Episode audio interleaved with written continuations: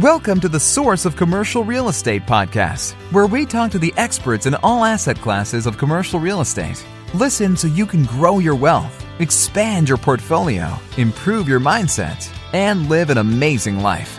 And now, your host, Jonathan Hayek.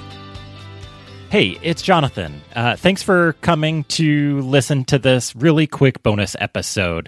This is a continuation of my conversation with Melanie McDaniel. If you did not listen to the previous episode with Melanie, go ahead and check that out.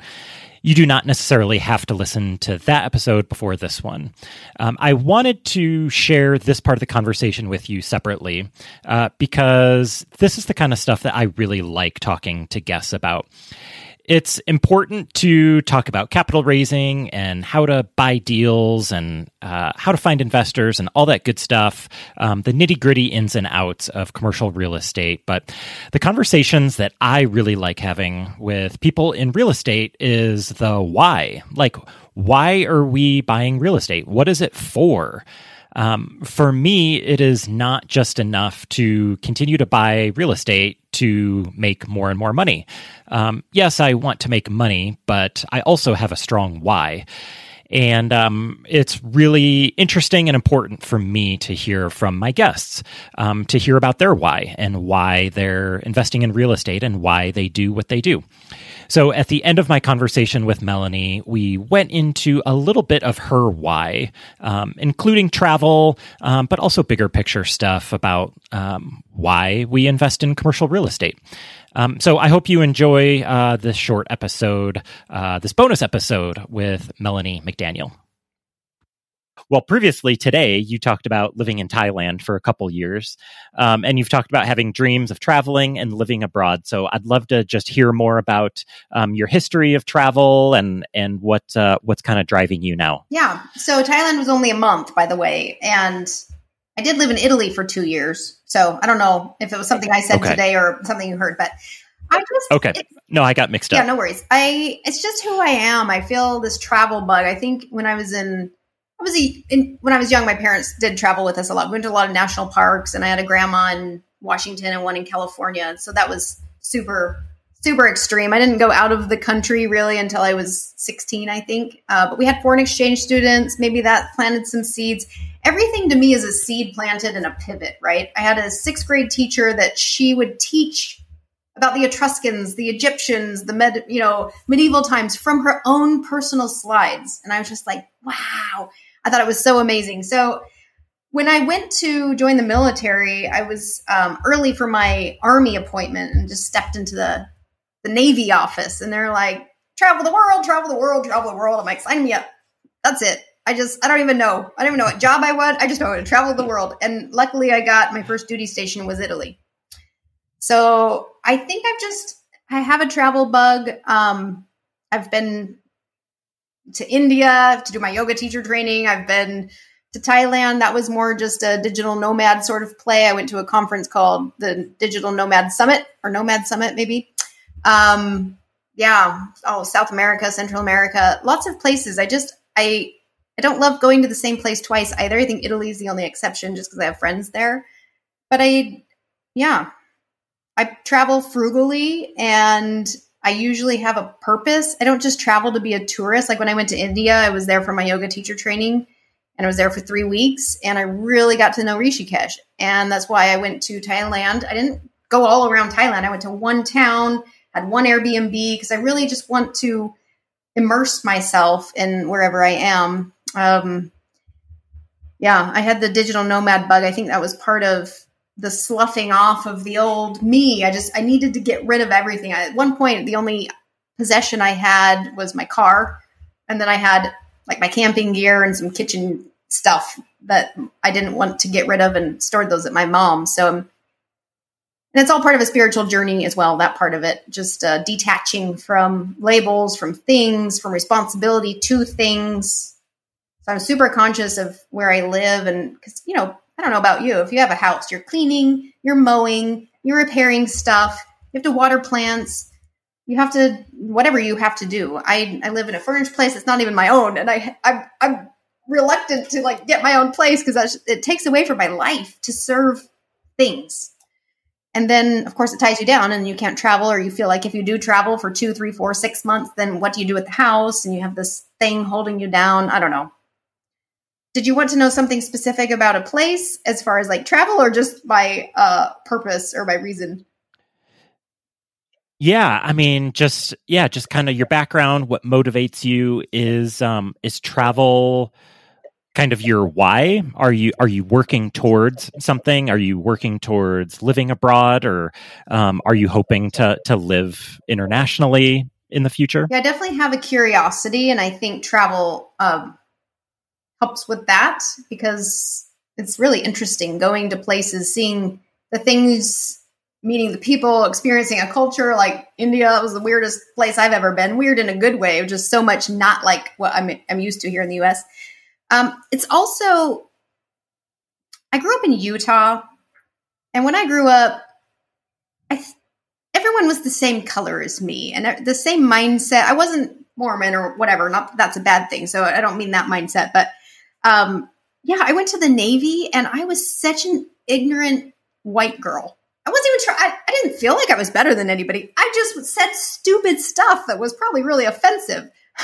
and I almost got myself beat up a number of times. I'm like, oh, I can't call it ghetto music. What is it? Oh, rap music. I'm sorry. like, I don't know. I didn't know. I wasn't trying to hurt anybody's feelings, but apparently it was it was important uh, differentiator there. Um, so I just feel like traveling makes you it, it releases some of those stereotypes or you, there's no one right way to live in the US. You know, we probably don't have it all figured out. We're the most pill popping, therapy needing, uh, people that have cars that they can afford and things they can afford just to have some sort of appearance. You go to India, it's very spiritual. People have hardly anything. They're probably happier than we are. And things are really crazy there, but it just works. And they're very spiritual. And here we're just, we think we're spiritual because we go to church or whatever, but we're not. We're disconnected to anything source, I think. Um, so, anyway, the idea is I love to go and get surprised. I go I would love to go and knock down the stereotypes or figure out other ways of living, other ways of thinking. And it helps me grow as a person, I think.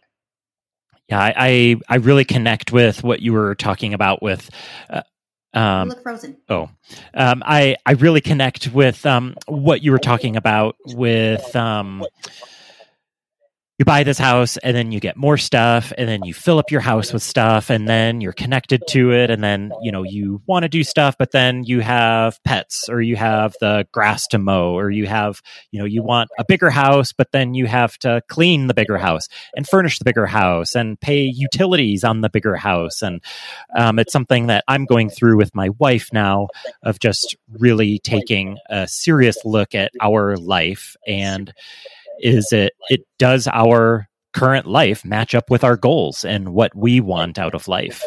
Um, and so it's just uh, yeah you know we get society and media and you know all these expectations on us telling us that this is what we're supposed to want and this is what's supposed to be important to to you as an adult or you as a as a father or husband or family person.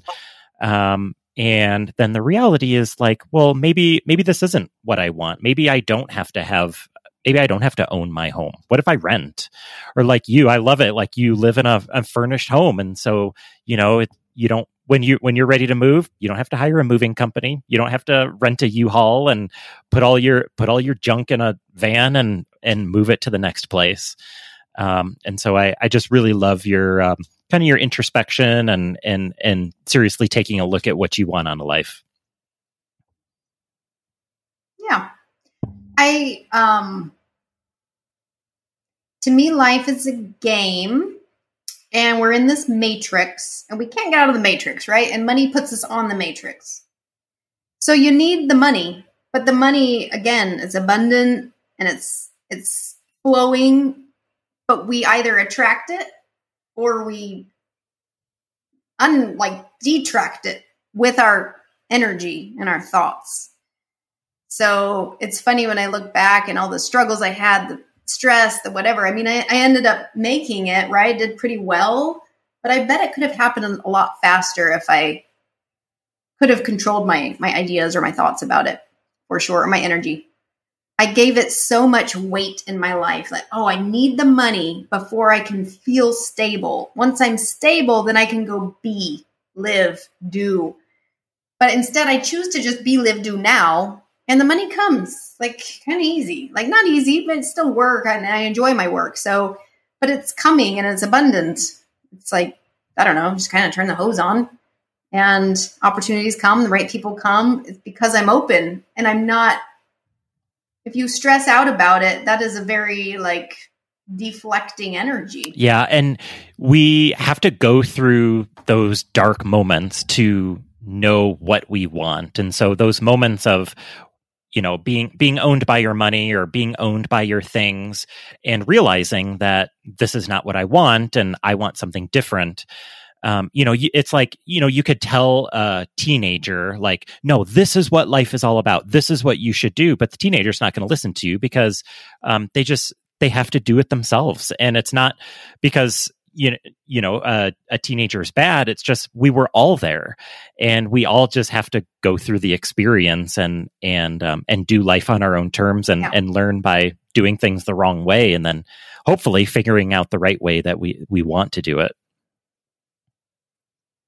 I think what we can do for teenagers or children is just expose them to new ideas, new ways of thinking, opportunities. Because if I was exposed to being an entrepreneur as a child, I, that might have changed something for me, but I wasn't until I was 35. I read the book. Um, so, yeah, we can't make them, we can't tell them, get into finance, get into, you know, whatever. You can't tell them that because I wouldn't have listened either, but you can expose them this content is for entertainment and informational purposes only. It is not financial advice, and it is not an invitation to buy or sell real estate or make any investment decisions.